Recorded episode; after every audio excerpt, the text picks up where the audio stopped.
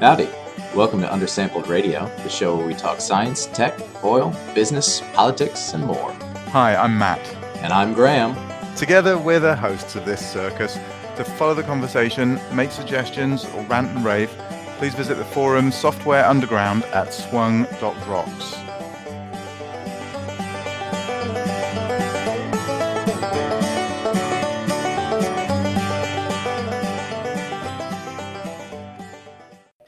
could possibly go wrong indeed?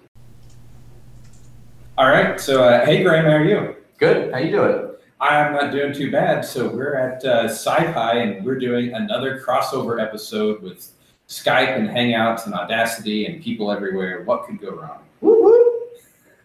Welcome to the show, the combi- the second, I believe, combined uh, Undersampled Radio, Don't Panic Geocast podcast.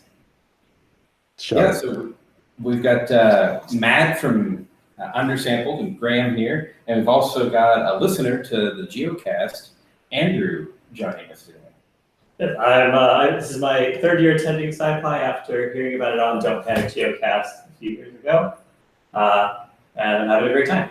Sweet. Have you? What, what's your favorite talk that you've seen so far? Um, I really like to talk about uh, machine learning, but, but given by someone who hadn't done machine learning before, uh, which was great because I've never done machine learning before, so it helped uh, illuminate the process of figuring out the different steps and learning on the, as, as she went along. That's cool. What, was it a tutorial style or was it? It was just a talk. Okay, cool. So did she kind of take you through one project that she had done? Yes, she was extracting dates from news articles where the formats wouldn't necessarily be consistent, uh, like over over different uh, websites and languages Cool, and daytime formats cool. and so on. That's awesome. So are you going to um, start doing a machine learning project? Um, uh, there isn't really much need for it at the moment with my work, but it helped me in case I do need to do that at some point. Awesome. What do you do for work? I work uh, at a government agency in DC, working with uh, a lot of economic data, um, but I'm also just generally the technological glue, uh, kind of doing whatever, uh, but I mean, uh, programming stuff they need or technological stuff, short of like setting up like new hardware. Um, so all sorts of things from analysis to monitoring, keeping things running smoothly. Cool. Are you doing uh, engineering work as well, uh, or? or- I am not. So I, I, am, I am not a scientist. Uh, I'm maybe maybe I could be defined as a data scientist, but uh, hard for me to put myself in a bin given the wide array of things I'm responsible for. Good. No, O- what's okay, so- busy. So now I want to know how you were listening to Don't Panic Geocast three years ago. Mhm. Uh, oh, so I'm just I, I had a podcast problem and I just listened to a ton. And anytime I heard about a new podcast, I'd listen to that one. So I think it was uh, the Orbital Mechanics maybe did a crossover. We did a crossover thing. And then I found Don't Panic, and it just started from episode one and enjoyed it a lot. That's a lot of episodes. it's a lot of episodes indeed. What episode are you on? I think we're pushing 150 this week or next week. Yeah. Wow, this is 81. Nice. Yeah. So, um, and did you say had or have a podcast problem? I missed the tense of that. Oh, I, I had one. I've gotten a bit better lately. I've gotten That's what I thought you said. like 30 podcasts, 40 podcasts at two times speed was a bit ridiculous. Uh, so I've- I've culled that list quite significantly, but Don't Panic stays on the list. Two times speed is, is a lifesaver. I did a um, Google data engineer certification recently, and there were weeks, literally weeks worth of videos you had to watch to go through, and you just physically had to go through all the videos. Um, so 2x speed, roll it. That was nice.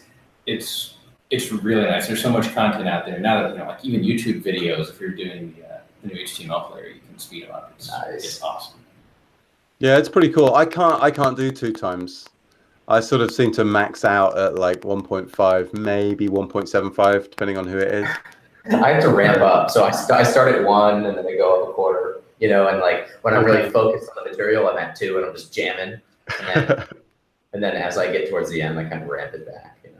yeah, The problem is if some if somebody interrupts you at two x, you know, like, hey, did you see that email? You know, oh no, where am I? I've just missed an hour of material. So, do you find yourself now starting to talk really quickly to people because you just assume they want to listen to everything you say at two times speed? I don't, I It's like, come on, guys, let's move this along. Like, I got stuff to do. It. I got 40 I- podcasts. I was actually a little concerned when I first introduced myself to John that uh, I wouldn't know how to talk to him because I would be I, I would expect him to be talking twice as fast. It turns out it was fine. right. That's that's funny. Yeah, I think they should also let you keep the pitch. Like, don't like have the pitch shift or not the pitch shift because I think it Yeah. could be quite amusing to listen to it at uh, just two x. So we've threatened before to, uh, when I edit our show, I often do it pretty close to 2x. Mhm. Um, Okay. Which makes it hard to catch some of the breaks, uh, try to get out some of the dead time. But I've threatened, you know, like an April Fool's release where we just release the show at 2x. So the people that play it in 2x have no idea what's oh happening. man. Yeah. That's So, quite a uh, nice idea. Yeah. Yeah. So we're all hanging out at SciPy, except for, for Matt, who's on a screen down at the end of the table. Yeah. And uh, I feel like I'm sort of, uh, Yeah. you know, there by proxy now at least. Thanks for that. Yeah. Yeah. So, Graham, I'm really curious what uh, you've heard at SciPy. It's got you excited this year so far. Um, lightning talks. Yes. Lightning talks have been so awesome. Yeah. So uh, this is day two of talks, and it is uh, day one of talks for me was a bit light. I was not super impressed with the talks that I saw, but the lightning talks were amazing. it was an hour of lightning talks, so like 10 or Yeah. 12 or so. Yep. So my favorite one was Vaex. Have you guys used this? No. I, uh, I did, Matt, have you used it? What What is it? Vaex, V A E X. No. It is out of core pandas. Oh, okay. So this lightning talk, so in case you don't know, like I didn't, lightning talks are five minutes at SciPy.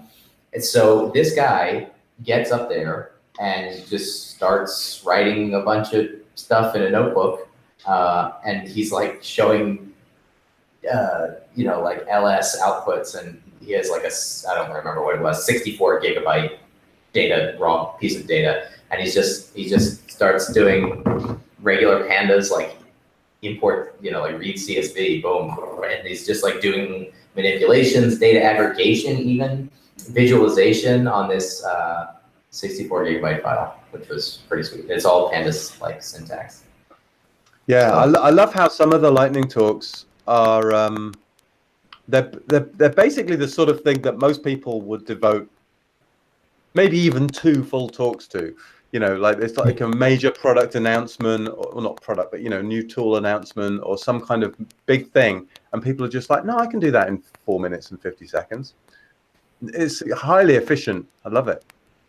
Well, and we had one yesterday where the person said, you know, I just found out I'm giving this about an hour ago, so I have no slides. Here we go. And Awesome. Uh, yeah. Did a great job. But I haven't seen any this year yet that are of the the goofy variety that we've had in past years of you know, like the waffle talk or the machine learning on what makes a good burrito from last year. Uh, but I'm sure that's coming. We've still got two more days. Uh, I met someone, so just to give you a little preview, I met someone today who said there he's giving a lightning talk on uh, a transpiler he wrote, so you can code. Uh, I forget which language. Maybe it was Python. It would make sense if it was Python without using the letter E. Oh, Jonathan Ellis. Yeah, yeah. Well, thank goodness. I'm finally someone got to that. Um, are any of you guys planning a, a lightning talk? They're packed. They're full. Yeah, they're totally full. So for the last two years, I've got one that I, I would love to have given. Uh, but if you get to the board like five minutes after they put the sheets up, it's all gone. Oh wow! So they, they put the sheets up like at the beginning of the first day, and then that's it for three days.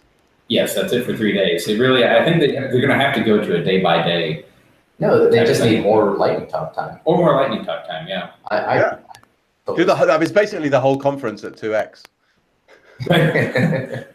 So I mean, the one I really want to give is uh, hardware isn't scary. Talking about talking to hardware with Python, uh, with the end result being you take one of those little ten dollar uh, drones that you can buy off Amazon, uh, hook it up with a joystick like a flight simulator joystick, and use Python and Pygame to fly the drone hardware with the joystick. yeah. That's uh, Nice. hey. Justin just showed up. I'm gonna sneak it up. Justin, Yeah, do it. Uh, you won't be able to hear Matt unless we do something clever. yeah, I can hear you. Though I can hear him though. I guess I can't say. He's, I can Matt hear is you. saying that here, hold on, let me give you a headphone. He could just tune into the live thing on Oh, that's true. on the Hangouts YouTube with It would be quite a by the magic lag. of the internet. Can you hear him? Yep. Good. What's happening at SciPy for you, Justin?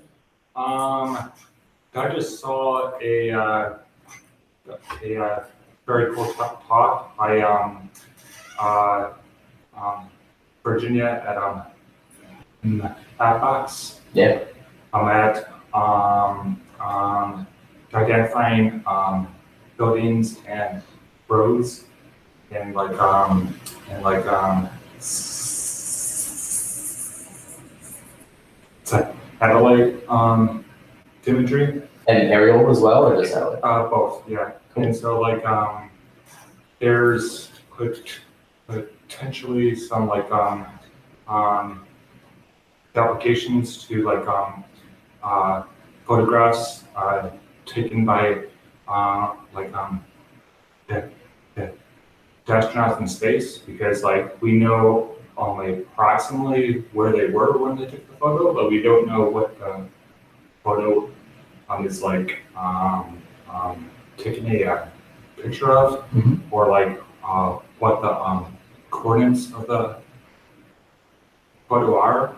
But if you were able to um, identify roads right, you could probably work work backwards to find the uh, coordinates Hmm. of that uh, photograph. It's pretty interesting. I wonder what's the degeneracy of street patterns across locations. Yeah, so like I mean, there's grids. there's a Um, bunch of different things I can uh, think of of why it probably wouldn't work very well, but it's kind of like the first thing I've seen that kind of like is like working in that general direction that seems like it like works well for some problems in space. So that was cool. That's cool. Yeah, it's Uh, fascinating how many problems there are with reconciling different geospatial data sets, you know, to, of things taken from different angles or rep- with different representations of the Earth. And people are just realizing that the easiest way to reconcile them is just with deep learning rather than trying to, like, you know, figure out how to line things up and use um, sort of first principles. You can actually just sort of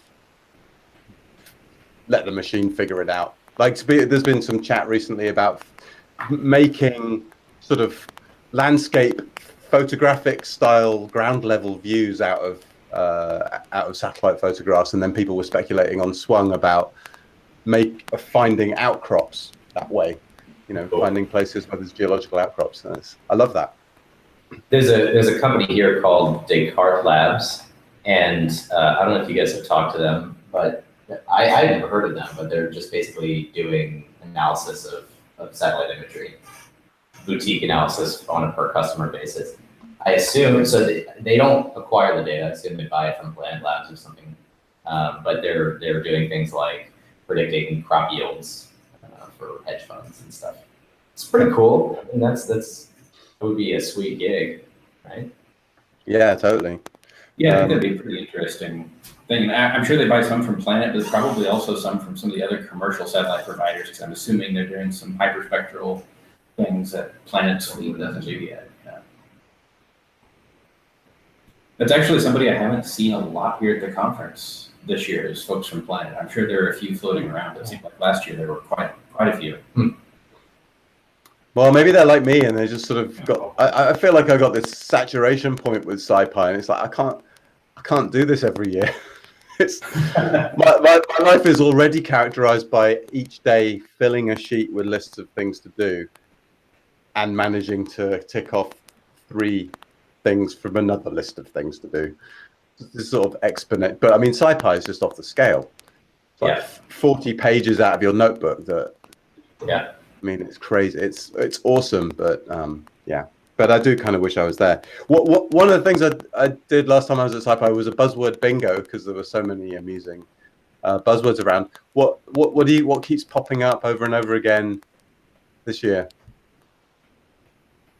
Is out of core a big thing, or is VAEX Yeah. just one of them? There's been there's been a lot of talk about parallelism, Yeah, distributed tasks. We were introduced to a new or new to me library yesterday called Ray, Mhm. which is sort of compet. He this guy claims it's not a competitor to Dask, but it seems it seems directly. I, I maybe I just don't know Competitive to enough, but it seems like the exact same things. Yeah, It's Ray. You said. Yeah. All right, why? So get out that notebook. But there's Yeah. a lot of uh, a lot of Bayesian Yeah. talks this year. Yeah, into Bayesian statistics, and there's even a tutorial that uh, that Andrew went to on Bayes. I did, I did. The first half was really good. I think it was like the third or fourth time I tried to understand Bayesian statistics, and I think I'm almost there. Uh, the second half got awfully difficult because they were doing real world application analyses, and I always kind of peter off after like the first two hours. But, uh, it was very informative and it was, it was enjoyable, The four-hour tutorial format is, is, is pretty intense. very intense. It's very very condensed, and I, I actually found out. I was talking to uh, one of the instructors for that tutorial last night, Hugo from uh, DataCamp, who he also has a podcast that he does through DataCamp. Oh, really? Yeah, so there are several uh, several podcasters floating around here. It's, Nice. it's pretty fun, and you know, we had uh, for the first time ever, I think at SciPy, we had an actual Swung meetup, sort of. Uh, We did. a couple days ago, so that was great. Graham uh, put that together for us. And there was Nice. even a an artist there who sketched our dinner table. Was Yeah. Who who did that sketch? Some rando off the street. Oh, seriously. Very nice. It was very nice of him. Yeah, we were sitting in a corner of a restaurant, and both of the walls that our backs were to were glass, looking right out onto Sixth Street. And some artist was out there and just started sketching us, and was showing us his progress through the window intermittently. And then at the end, came in and gave us the painting. Uh, gave us the sketch. It was really nice. Yeah, neat. Yeah, it was really, uh, really great to see. Um, that's the first time. Yeah, I guess I feel like I, I think I met you, John, for the first time at SciPy, right? Um, definitely. and I'm pretty sure it's the first time I met Leo Uieda and also um, Joe uh, Kington. Yeah. And possibly even, I think I'd met Rowan Rowan Cockett before. Maybe. Anyway, it's it's a it's an awesome place to meet up. Yeah. Yeah, and last night we uh, bumped into some folks uh, from one of the industry corporations out in the Denver area. So we were chatting with them at dinner. There's a good geo presence here this year. It keeps getting larger and larger and larger. Okay, that's great to hear. Is there Yeah. a, a separate geoscience track again this year? There is, and it was standing slash sitting slash in the hallway room only this morning. Oh wow. It was really packed. Yeah. There- That's a lot of the sessions have been slammed. I wonder if they need a bigger venue or Well- just bigger rooms in this venue. So if you can believe this, Matt, the uh, the conference. I think last time you were here was three years ago. Is that right? Mhm. Yeah. Yeah. So that was probably roughly 600 people, 550. that's right. Uh, it's over 800 this year. Wow. Yeah, that's amazing. Yeah, uh, I was talking to Jill from Enthought, and she said that they underestimated, including them extrapolating the growth rate, they underestimated signups by quite a bit. Yeah, that's that's great. And um, and it sounds like all the buzz is still there. Are there sprints again this weekend? Yep. Yeah. Is there is are you guys planning anything geo wise for the weekend? I'm going to be here for the weekend. I have not decided what I'm going to sprint on. So, uh, are you going to be around this weekend, Green? I'll be around. I don't know what sprints. I don't know what that means really, but uh, I'm excited. It's uh, um, they have a bunch of rooms open. Everybody can sit around. They provide lots of caffeine and lots of Swedish fish and gummy bears and jelly beans. And it's two days to code. Uh, Enthought buys everybody pizza and bowling. Awesome. I think the end of the first night. Yeah, it's it's great fun. Awesome. And Yeah. Did we- you, we- you? Yeah, we did. We did a kind of geophysics sprintlet. Yeah, we, we tried one one year. There was just a few of us. uh, Yeah. And I think we were working on It was your logging strip log. That's right. Yeah, yeah. No, Yeah. it's and it's you know it it lasted, and then the following year, um, a few of us worked on Bruges, and we basically rebuilt Bruges. And yeah, it was, and that was just for the Saturday. I think both times we just did the Saturday. Have you ever done a MetPy sprint there? We did a MetPy sprint last year.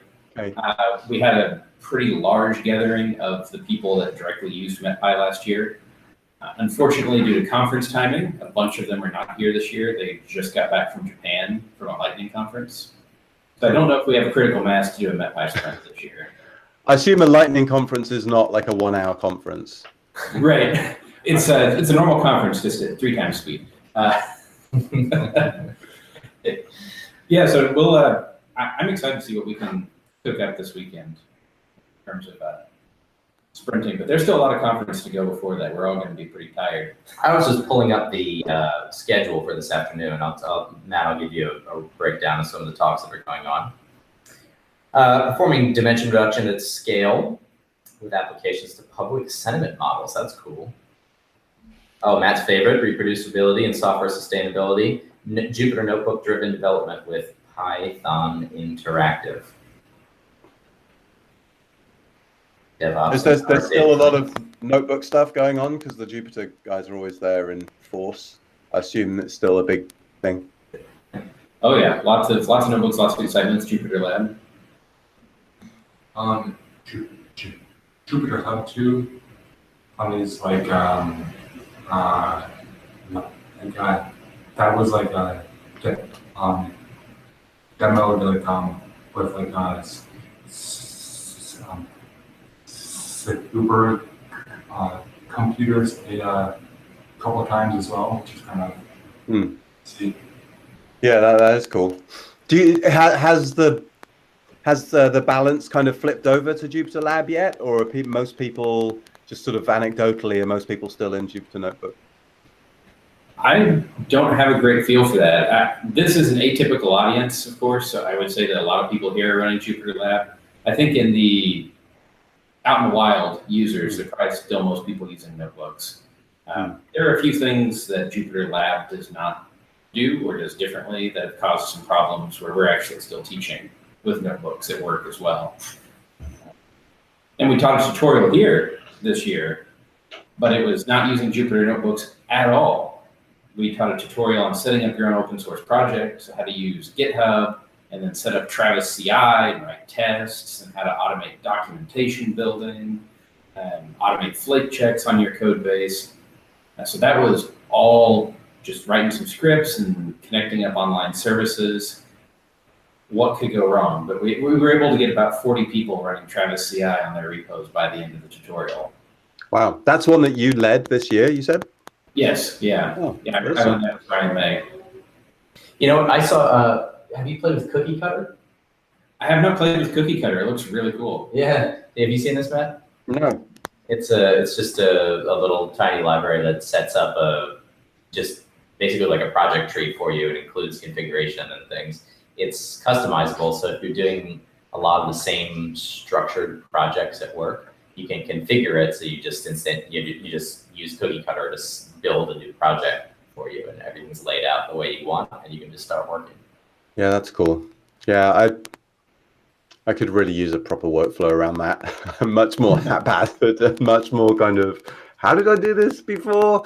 Which project shall I shall I copy the pattern Yep. from? And then I end up with a patchwork quilt every time.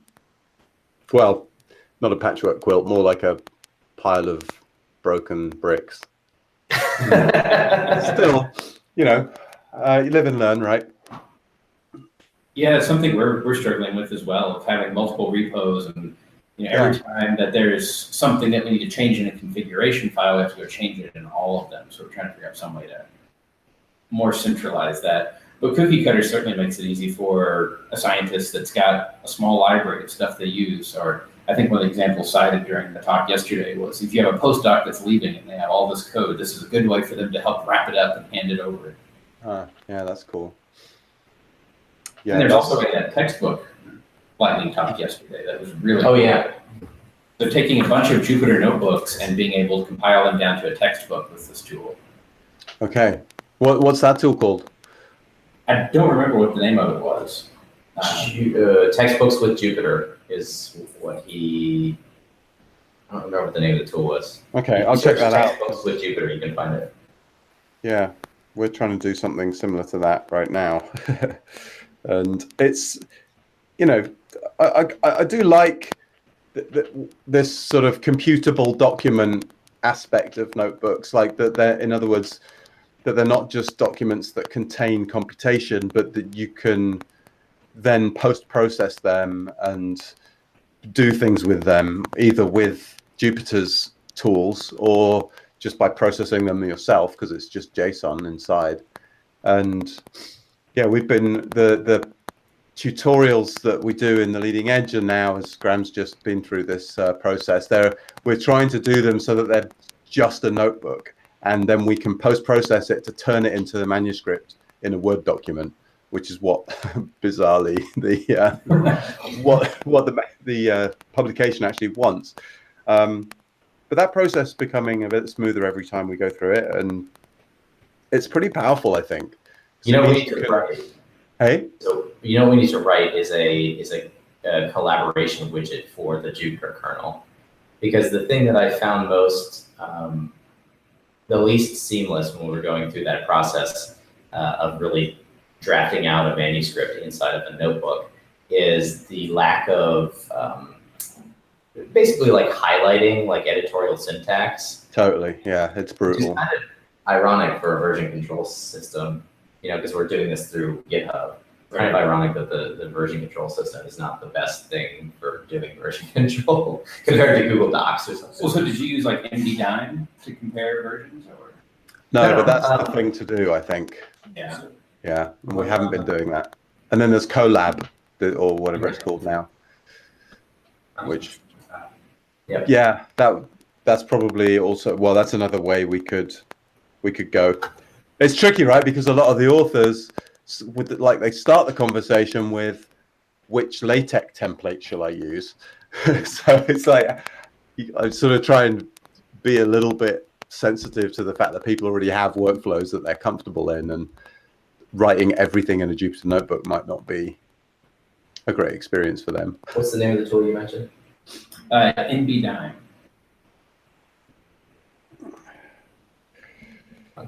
Yeah, it's a diff tool for notebooks. It's pretty slick. Cool, I haven't tried it. One more thing on the list. yeah yeah exactly All right, boys, we're coming up on our hour, and I got to eat before uh, they run out of food. All right. Well, Yeah, this, was, uh, this was great, and trying to get all of the uh, all of the setup for this was a little tricky, but I think we pulled it off. Hopefully, the audio is not terrible, but this is a uh, certainly a strange episode for us. Thanks for joining us on Don't Panic Geocast. And thanks for joining us on Undersampled Radio. We're out.